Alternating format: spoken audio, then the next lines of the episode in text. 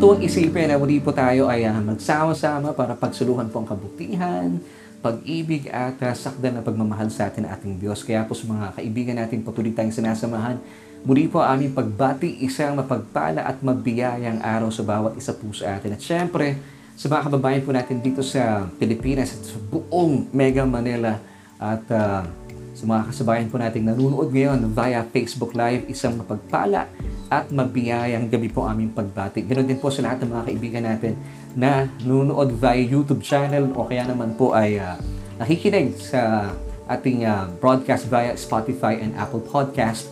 Magandang magandang araw po sa bawat sa puso atin. At ito nga po ang programa kung saan ay hatid natin ay tugon sa ating bawat tanong. And this is Solution Grace-Based Devotions, of course, with me, your host, and my name is Laverne Duhot. Kumusta po kayo?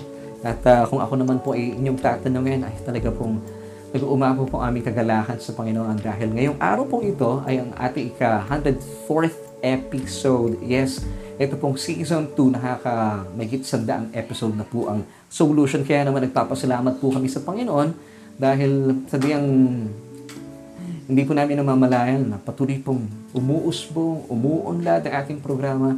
Actually, nasa season 2 na po tayo. Nung season 1, nak- nagkaroon po tayo ng pagkakataon na maka 163 episodes. Wow! Purihin po ang Panginoon. At ngayon po, gusto natin i-celebrate ang ating isang daan at apat na episode. Kaya congratulations po sa bawat isa po sa atin. At uh, papuri at luwalhati sa Panginoon dahil patuloy pong ika nga eh, tayo po ay uh, sa biyaya ng Diyos. Patuloy tayong pinagsasama-sama. Patuloy po tayo nagsasabay-sabay at uh, pinagsasaluhan ng kanyang pag-ibig, ang kanyang kabutihan at ang kanyang pagmamahal via itong ating Bible study online. At sa araw po ito, ipagpapatuloy po natin ang ating mga tilalakay kahapon. Still, with uh, yung ating question na, uh, Does God allow Satan to harm or hurt us or and hurt us? Ito po ba ay uh, may katotohanan? So, nasa part 2 na po tayo. Uh, sabiang pinapahintulutan ba ng Diyos si Satanas sa tayo po ay uh, kanyang masaktan at saktan? Pwede po ito kasing uh, physical and uh, emotional. At nasa ikalawang bahagi na po tayo ngayong araw pong ito. At nagpapasalamat tayo sa Panginoon for giving us this opportunity na marahil meron tayong mga agam-agam sa buhay, pero nandyan po ang salita ng Diyos, ibibigay po natin sa inyo para meron tayong matibay na pundasyon. Para kung sa mga panahon dumarating na kayo po ay nag-aalinlangan.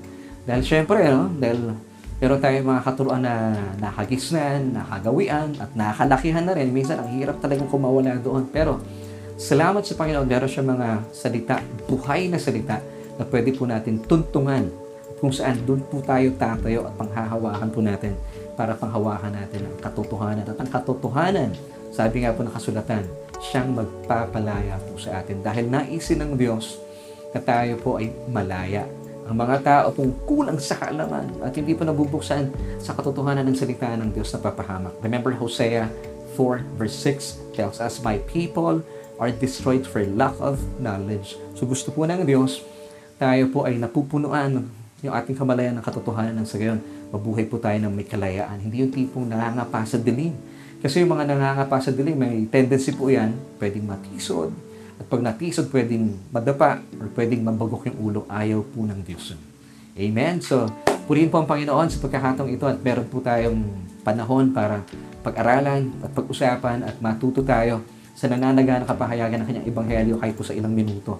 So ngayon po, pagpapatuloy natin, dahil itong mga nakalipas na linggo ay uh, patuloy po may mga nagtatanong po sa inyong lingkod na what about itong kwento ni uh, Job? Kung sinasabi mo, Brother Lover, na hindi hinahayaan ng Diyos o pinapahintulutan ng Diyos na maranasan ng tao ang uh, ilang mga masasamang bagay at pangyayari, eh total naman para sa ating ikabubuti. Well, kaibigan, hindi po Lingid po sa inyong lingkod na itong mga katanungan ito at uh, good news, bukas po pag-uusapan natin ano ba talaga yung nangyari kay Job. At kahapon nga po binigyan natin ng pagkakataon at uh, sinagot na yung Luke chapter 22 verse 31 na sa katunayan ay hindi po talaga humihingi ng pahintulot ang Diablo sa Diyos para siya po ay gumawa at uh, isakatuparan yung kanyang mga masasamang balahin at plano.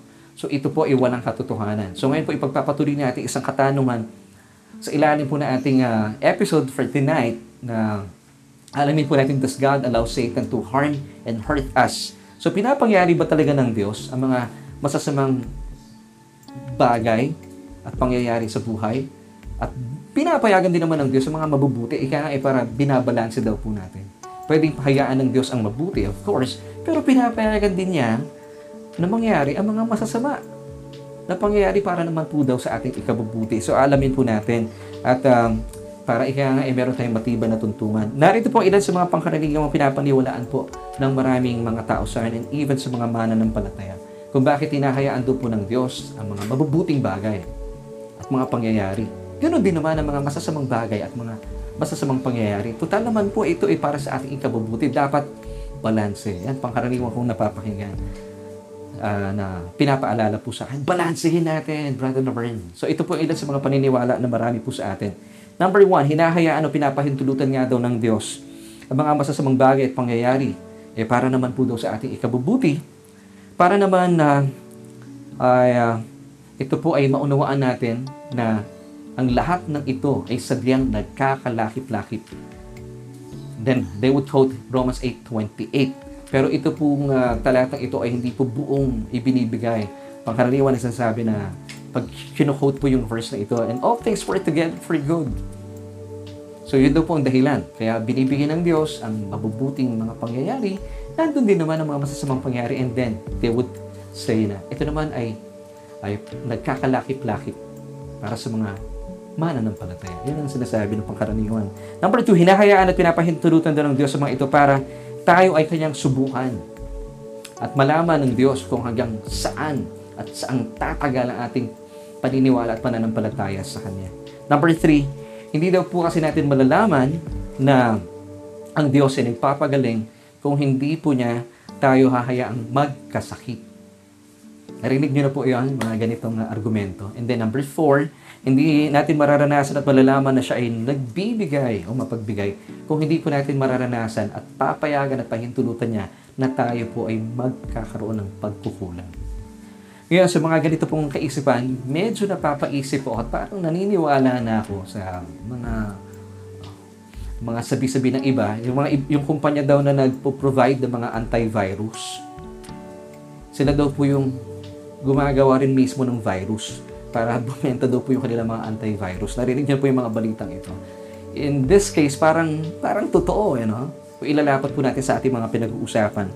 So, Mula po sa apat na argumentong ito na hinahayaan daw po ng Diyos ito para maunawaan natin ang mga bagay-bagay. Hindi natin mauunawaan ng kasapatan kung walang pagkukulang. Hindi rin natin mauunawaan ng ang uh, kagalingan kung walang karamdaman. So, ito po ba talaga ang gustong sabihin sa atin ng Diyos? Ibig ba nitong sabihin na ang Diyos na nagpapagaling ay siya ring Diyos na nagbibigay at nagpapahintulot ng sakit? Na ang Diyos ng na sa atin ay nagligtas, ay siya din ang Diyos na nagtakda ng mga paghihirap.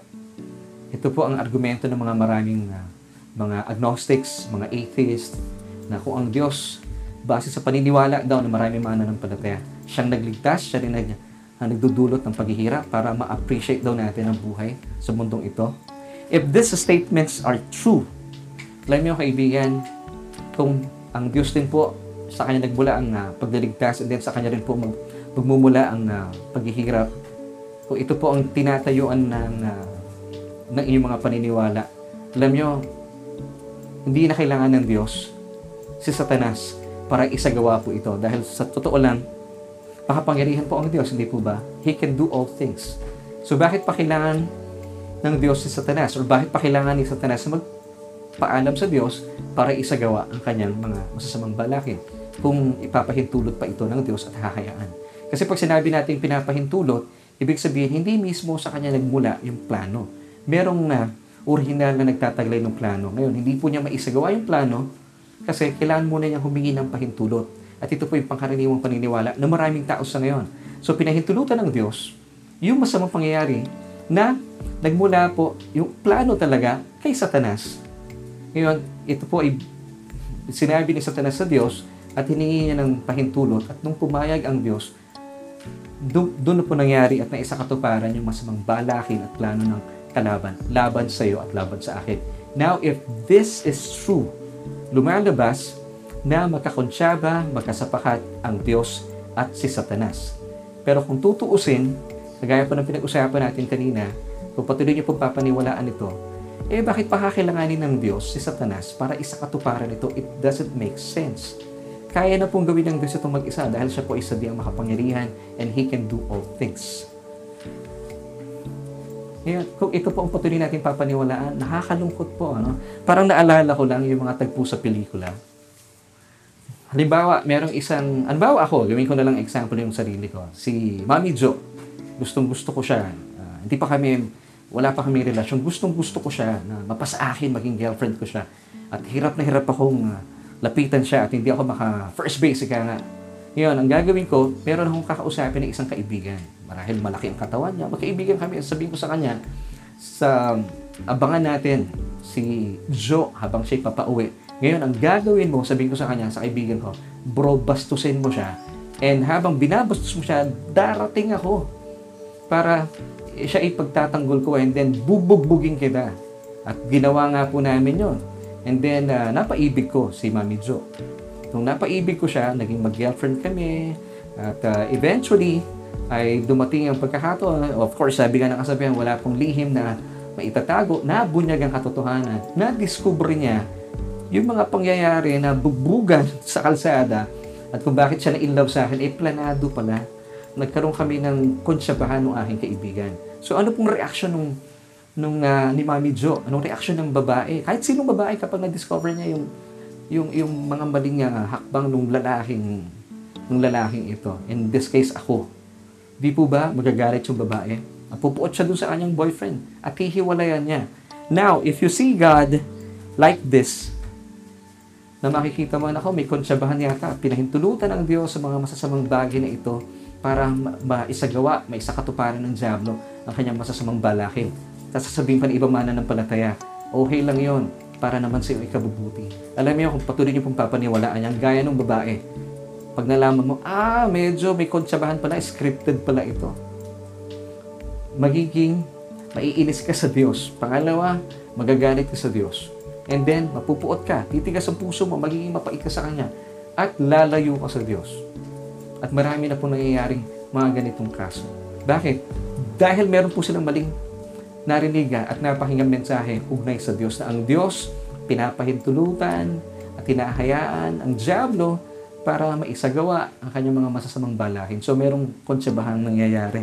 So, take note ka, mga kapatid, those who say that God is good, they still say that God is good, and then believes that uh, He also allow bad things to happen, then uh, they, uh, they usually uh, quick to add itong verse na ito. Kasi sinasabi nila, of course, ang Diyos may mabuti naman, pero gumagawa rin siya ng mga bagay na ikangay para pambalanse na pinapangyari niya yung mga bagay na uh, masasama para naman sa iyong kabubuti. Then, they would quote Isaiah 55 verse 8. Ano yung Isaiah 55 verse 8? Take note of this verse. For my thoughts are not your thoughts, nor are your ways my ways, says the Lord. Ito po yung kanilang justification. Ang isipan ng Diyos ay hindi kagaya na ating isipan.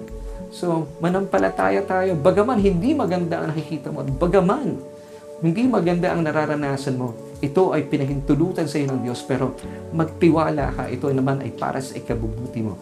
Pangkaraniwan, ito po ang nagaganap sa panahon natin sa ngayon. At hindi namamalayan ng mga mana ng palataya. Sa una, tatanggapin yan.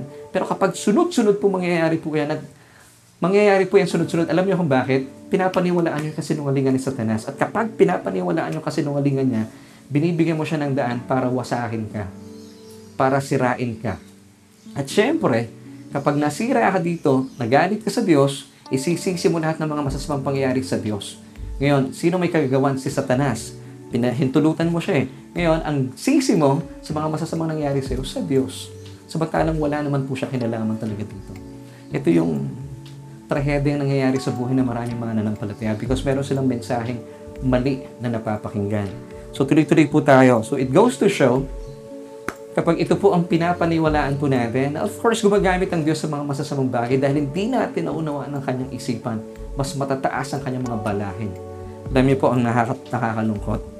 It goes to show when people, when we do evil, it's bad.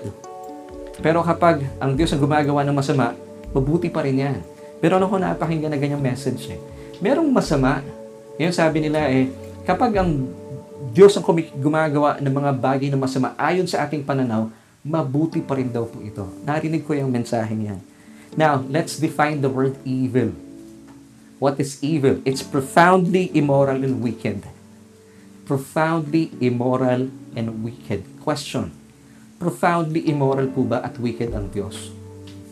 Iko-considera mo ba, tatanggapin mo ba sa puso mo at sa iyong isipan na God is profoundly immoral and wicked? Hindi po pwedeng mangyari yon. Because in Psalm chapter 5 verse 4 tells us, For you are not a God who takes pleasure in wickedness, nor shall evil dwell with you. Ito pong talatang ito ay, ito mga nakalipos na araw, patuloy po natin at uh, palagian po natin ipinapaalala po sa atin. Kailanman, hindi po malulugod ang Diyos sa anumang kabuktutan at wala pong kasamaan na siyang manirahan o manahan sa Kanya. Why? Because siya po ay isang Diyos na nananagana sa kabutihan at sa kabanalan. So, hindi pwedeng mangyari po ang inaakusahan ng tao sa Kanya. Hindi pwedeng mangyari. Of course, sundan po natin James chapter 1 verse 17. Every good gift and every perfect gift is from above and comes down from the Father of lights with whom there is no variation or shadow of turning. Mga kapatid, napakalino po ng talatang ito. At uh, kailangan po nating panghawahan. Gaya po ng paalala natin kahapon, di ba? Maitatag po tayo na ang pagnanasa ng Diyos at sa mga pagnanasa ng Diablo, sabihan sila po italiwas sa isa't isa. Hindi sila pwedeng magsanib puwersa at hindi sila pwedeng maging magkasapahat. Hindi sila pwedeng magkakunsyaba. Hindi pwede. Dahil ang pagnanasa ng Diyos para sa atin, ang siyang pinakamabubuti. Ang pagnanasa naman po ng Diablo para sa tao, ang siyang pinakamasasama. You have to understand and you have to establish this truth. Number one, ito po pinaalala na natin kahapon. You have to believe this, that God is good. Satan is not. Number two, God wants you well. Gusto po ng Diyos malusog tayo. Satan wants you sick. And number three, God loves you. Satan hates you. Sabihang namumuhi po ang Diablo sa atin. Why? Because we were created in the very image and likeness of God. Every time na tumitingin po siya sa inyo, nakikita niya ang Diyos. Galit na galit siya sa Diyos at nakikita niya, grabe. Tayo pinilikha sa wangis at larawan ng Diyos. So ito po ang katotohanan. You have to establish your mind sa katotohanan ito. Ano po uli yun? Number one, God is good. Satan is not. So if it is good, it's God. If it's bad, it's the devil. Ganun lang kasimple. Huwag po kayo ma-confuse. Number two, God wants you well. Gusto po ng Diyos malusog kayo. Pero gusto ng kalaban, you are sick. Ikaw ay may sakit. Number three, God loves you so much. Satan hates you so much. So wag po tayo ma-confuse. Tingnan pa po natin ang talata ito. John 10 verse 10. It says, The thief, referring to Satan, does not come except to steal and to kill and to destroy. Then sabi ni Jesus, I have come that they may have life and that they may have it more abundantly. Ang pahay ng kalaban para siya po ay magnakaw, pumatay, at manira ng buhay. So, it's about death. Purpose po ni Jesus, kaya po siya naparito, para bigyan po tayo ng buhay. Not just bios life, but Zoe. It's an everlasting and eternal life. It's the God kind of life. Yan po ibig sabihin ng Zoe. Ito po ang dahilan kung ba't po naparito ang kanyang ang bugtong na anak ng Diyos to give us not just bios life but Zoe, eternal everlasting life. And this is the God kind of life. At kung ito po ay buhay na kagaya na sa Diyos, ang Diyos po ay question, ang Diyos po ba ay stressed? Hindi. Ang Diyos po ba ay may sakit? Hindi po. Ang Diyos po ba ay frustrated? Hindi po. Ang Diyos po ba ay malukot? Hindi po. Ang Diyos po ba ay may, uh, malusog? Yes, yun po yung buhay na meron po tayo. So you have to establish your mind sa mga katotohanan ito. Magkaroon po tayo ng tinatawag na repentance, which is in Greek, metanoia. So ito po ang naisin ng Diyos para sa atin. And of course, mga kapatid, may mga pagkakataon, hindi po natin may iwasan, mararanasan po natin ng mga problema. Meron tayong mga kakaharapin. Well, of course, sa katotohanan ito, yung problema ito, kagaya po ng pinag-usapan natin itong mga nakalipos na araw, wala po sa likod nito ang Diyos. Nangyayari po ang mga sigalot na ito, napapasok tayo sa mga um, mga problema ito dahil dulot, number one, marahil ng iyong maling pagpapasya, dahil meron kang maling desisyon. Number two, dulot ng bagsak na kalagayan ng mundong ito. And number three, ito po ay atake mula sa kalaban. Dahil galit po ang kalaban ng Diyos sa iyo. Dahil we were created in God's image. So, alam po ng kalaban na sadyang mahal na mahal ka ng Diyos. So, pwede po mangyari yun. So, Satan meant for evil. Yun po ang kanyang pagnanasa. Pero, anong palataya po tayo? You have to, to be established that every time po na meron siyang gagawin ng masama, kaya po itong gawin ng Diyos para sa iyong kapakinabangan, sa iyong kabutihan.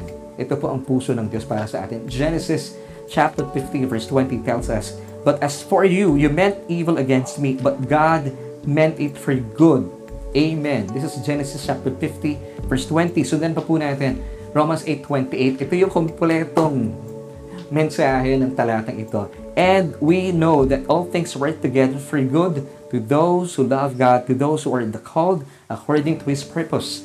Now, you know, sabi ng verse, and we know. So dapat po, may tatag tayo, alam natin, and we know that all things work together for good. Ito po yung ating blessed assurance. Dumarating tayo sa mga mga problema, pero maitatag po tayo. Kahit po may mga sigalot, may mga problema yan. And, and we know that all things work together for good. Masama man ang layunan ng Diablo, pero kaya po itong gawing kapakinabangan ng Diyos para sa iyo na nagmamahal sa Kanya. So, mga kapatid, Malapit na po tayong matapos. Huwag po natin papaniwalaan kailanman ang kasinungalingan ng Diablo. Ito po ang kanyang kapangyarihan. Dahil ito po ang kanyang pamamagitan para magtagumpay laban sa iyo. Yes. Ang nagbibigay po ng tagumpay sa Diablo, kapag tayo po ay naniwala sa kanyang mga kasinungalingan. Yun lamang po kasi ang kanyang kapangyarihan na huwag po natin papaniwalaan. Huwag po natin paniwalaan na ang Diyos ay pwedeng makipagkunsabahan sa Kanya. Hindi po pwedeng mangyari yun. So, Never, ever believe Satan's lies. So, ito po yung ilan sa mga paalala gusto ko pong iwan po sa inyo. Number one, God is not the author of evil. It is Satan. Okay? Number two, God is good. Satan is not. So do not be confused. If it's bad, it's the devil. If it's good, it's God. Ganun lang po kasimple. At kailanman, alam niyo kaibigan, sa sobrang pagmamahal sa inyo ng Diyos, kailanman hindi po niya naisip na ikaw ay mapahamak, na ikaw ay maranasan mo ang kalungkutan, ang pangamba sa buhay, ang takot. Wala po sa Kanya ito. For God has not given us the spirit of fear, but of power, of love, and of a sound mind. Anything po na nagbibigay po sa inyo at uh, uh, ng takot at nananakaw po sa inyo ang inyong kalusugan, ang inyong kagalakan, ang inyong kapayapaan, ang nasa likod po nito ang Diablo. Dahil po ang naisin po ng Diyos sa inyo ang pinaka mabubuti. So mga panahon, dumaraan po tayo sa pagsubok. Huwag po natin isipin na sinusubukan ako ng Diyos. Remember James chapter 1 verse 13 until 16? Hindi po ang Diyos na nagbibigay ng pagsubok sa atin. Hindi po niya kailanman gagawin na ikaw ay kanyang subukan. Pero isaalang-alang po natin ito. Of course, darating po yung mga panahon ito, mga problema. Pero instead of thinking na, naku, sinusubukan ako ng Diyos, gawin po natin, ibahin natin. Subukan mo ang Diyos sa mga panahong ito. Dahil kung, kung talagang sinusubukan po kayo ng Diyos, wala pong mapapala ang Diyos sa atin. Uh, halimbawa, sinusubukan ka ng Diyos, binigyan ka niya ng problema. At the end of that pagsubok, eh, you failed. Saan ka ngayon dadamputin? Ano mapapala ng Diyos sa atin? So, hindi po iyon ang katotohanan. So, sa mga pagkakataon na pakiramdam mo, nasa gitna ka ng problema, Tanggalin na po natin isipan natin, ako, sinusubukan ako ng Diyos. Hindi po. Subukan mo ang Diyos sa pagkakataon ito at sa panahong ito. At mo, kapag sinubukan mo ang Diyos, huwag kang mag-alala, hindi siya magagalit sa iyo at hindi siya kailanman magagalit sa iyo. Kapag sinubukan mo siya, tiyak, hindi ka sasalya dahil hindi po siya papalpak, hindi siya, hindi siya magkakamali. Sabihan, ikaw ay iaahon niya at uh, bibigyan niya ng tugon ang iyong bawat mga problema. So, rest assured, may mga pagkakataon, may mga tough times, of course, will come. And definitely, your strength will fail you. But rest assured, tayo po ay nasa pag-iingat ng ating Panginoong Jesus at ng Diyos Ama. John 10 verses 28 and 29. Sabi po mismo ito ni Jesus, And I give them eternal life and they shall never perish. Neither shall anyone uh, snatch them out of my hand. Verse 29, My Father who has given them to me is greater than all, and no one is able to snatch them out of my Father's hand. Wow, praise God. As a believer, bilang mga mana ng palataya, tayo po naglagak ng ating pagtitiwala at pananampalataya kay Kristo at sa kanyang mga tinapos na gawa sa krus ng Kalbaryo. This verse, John 10, verses 28 and 29, it tells us na tayo po ay so safe in Jesus' hands and secured in the Father's hand. Wala na po tayong dahilan para matakot. And, wait, there's more. Di po natatapos dito ang good news. Tayo pa ay silyado ng banal na spirito. Kumikilos po dito ang Ama, ang Anak at ang banal na spirito para po sa iyong kaligtasan, para panghawahan po natin. Ephesians chapter 1 verse 13 tells us until 14, In Him you also trusted after you heard the word of truth, the gospel of your salvation, in whom also having believed, you were sealed with the Holy Spirit of promise. 14, who is the guarantee of our inheritance until the redemption of the purchased possession to the praise of His glory. Once again, so tayo po mga mananampalataya, rest assured, wala pong gagawin sa iyo ang Diyos na ikasasama mo because sabi po nung verse muli, John 10 verses 28 and 29, you are so safe in the hands of Jesus, secure in the hands of our Heavenly Father. Napakalaki po niya, makapangyarihan po siya. Siya po ang pinakamakapangyarihan, pero hindi po natatapos yan. You are sealed with the Holy Spirit. Ephesians 1.13 until 14, panghawakan po natin ito. So matatapos na po tayo. Wala po sa ating mga pagtalaki na ito. Napagtanto na po ba natin? Masasagot na po ba natin? Does God allow Satan to harm and hurt us? Hindi po ang Diyos ang nagpapahintulot dahil wala po siya nito. Hindi po niya gagawin ito laban sa atin because He wants just the best for you and for me. So kung, nang, kung nangyayari po ito, nagtatagumpay ang kalaban, wala po sa likod nito ang Diyos. Nagtatagumpay po siya dahil ang tao po ay may maling paniniwala. At kapag may mali po kayong paniniwala, pinaniwalaan niyo po yung kasinungalingan ng Diablo, doon po siya nagtatagumpay. Doon po tayo napapasok sa sigalot at sa gusot ng buhay. Ayaw po ng Diyos yun. Gusto ng Diyos, maalam po tayo sa kanyang salita, at ang naisin po niya para sa atin ang pinaka mabubuti ng mga bagay at pangyayari sa ating buhay. Samantala, ang naisin ng Diablo, ang pinaka masasama para sa iyong buhay. Bakit?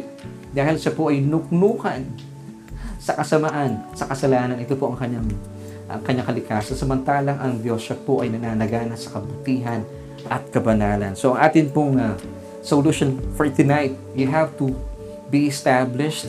It, maitatag po sa katotohanan ito na sabihan kayo po ay mahal na mahal sa Diyos. Bilang pagtatapos, I'll be giving you this one or two last verses found in Romans 8 uh, verses 38 until 39. Sabayan po ako sa pagbasa. For I am persuaded, sabi ni Pablo, for I am convinced that neither death nor life, nor angels, nor principalities, nor powers, nor things present, nor things to come, nor height, nor depth, nor any other created being or thing shall be able to separate us from the love of God which is in Christ Jesus our Lord. So mga kapatid, ang atin pong ang atin pong isipan na dapat po binubusog natin sa katotohanan. This verse is telling us that nothing, no thing, kahit pa anong created being po yan, no one, nothing, nobody can separate us from the love of God which is in Christ Jesus our Lord. At ito po ay pinatunayan niya, of course, sa mga tinapos na gawa ni Kristo Jesus doon sa krus. At ito po ang ibig sabihin ng Ebanghelyo na nais po ng Diyos na maitanim sa ating isipan.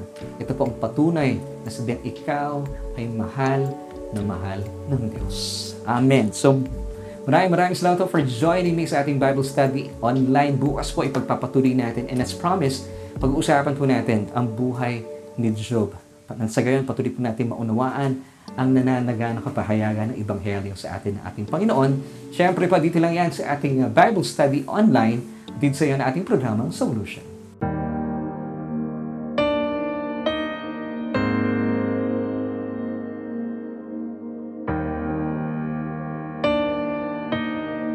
Maraming maraming salamat sa Panginoon sa pagkakataon na tayo po ay kanyang patuloy na tinuturuan at nabubuksan na ating kamalayan sa diyang napakabuti po ng Diyos. Amen. Kapatid, sabihin na po natin, napakabuti ng Diyos. Pasalamatan po natin ng Panginoon. At alam mo kaibigan, kung kayo po first time na napadako po sa ating programa, sabihang mahal po kayo ng Diyos. At ang naisin po lamang niya ang pinakamabubuting maranasan mo sa iyong buhay. Marahil sa matagal na panahon ay naghahanap ka ng sagot sa iyong mga tanong. Ito po yung inyong pagkakataon at ito na po yung tugon sa inyong tanong. Naisin po ng Diyos na magkaroon po kayo ng relasyon sa kanyang bugtong na anak. Nawa po ay tumugon po tayo sa kanyang panawagan. Dahil sabiang naisin po ng Diyos ang pinakamabubuti para sa inyo. Sabi po ng Romans 10 verse 9 that if you confess with your mouth the Lord Jesus Christ and believe in your heart that He was raised from the dead, you shall be saved. Napakasimple lamang po tayo po ay umayon. Confess is homologio. Kung tayo po ay aayon sa sinasabi na ng katotohanan na kinakailangan po natin si Kristo. Ipapahayag po natin mga labi. Ang gagawin po natin, ako po'y mananalangin, ariin po ninyo at akuin po ninyo ng aking panalangin. Ang ano man po yung aking bibigkasin, sasabayan niyo po ako bilang panalangin ng ating pagtanggap sa Panginoon. Tayo po'y manalangin. Panginoong Jesus, maraming salamat po sa isa na namang pagkakataon sa iyong nananaga ng kapahayagan. Kinikilala ko po na sabihang wala po akong kakayahan, hiwalay po sa inyo. At kinikilala ko rin po aking sarili na isang makasalanan at nangangailangan ng isang tagapagligtas. Salamat po dahil sinunod mo ang kalooban ng Diyos Ama at sa krus ng Kalbaryo, naniniwala po ako na lahat na aking mga kasalanan ay iyon ang pinagdusahan at sa pamagitan ng iyong kamatayan ay sadyang pinagbayaran na. Salamat po na ako'y pinatawad na. Salamat din po sa buhay na walang hanggan na inihatid mo na sa akin at ibinigay. Ito po'y aking tinatanggap at ipinagpapasalamat at ganun din po, maraming salamat dahil ang aking pangalan nakasulat na sa aklat ng buhay. Amen. Sa pagkakataon po ito, ako na lamang po mananalangin. Aming Diyos, aming Ama, salamat po sa kapatid na ito na siyang naglagak ng kanyang pananampalataya at pagtitiwala sa iyong bugtong na anak. Kinikilala niya ang kanyang sarili na walang kakayahan hiwalay sa iyo. Salamat, Panginoon. Salamat, O Diyos. Salamat, aming Ama, sa nananaga ng kapahayagan itong mga nakalipas na araw ay patuloy mong binubuksan sa amin ang katotohanan at ito po ay isang pamamagitan para hindi po namin paniwalaan ang kasinungalingan ng Diablo. Salamat, O Diyos, dahil sa biyang nananagana ang iyong puso sa pagmamahal, kabutihan at kabanalan. At kailanman, hindi hindi po kayo pwedeng maimpluwensyahan ng kasamaan. Salamat po sa mga kapatid namin na kasama ngayong gabi ito. Nilayan ko na maging sanhi ang aming mga pinag-usapan para mabuksan po kanilang isipan, masagot ang kanilang mga katanungan at maibsan ang anumang kanilang mga agam-agam sa buhay. At maranasan po namin ang isang buhay na ganap at malaya dahil po sa iyong biyaya. Ito po aming panalangin sa matamis sa pangalan ng aming Panginoong Jesus. Amen.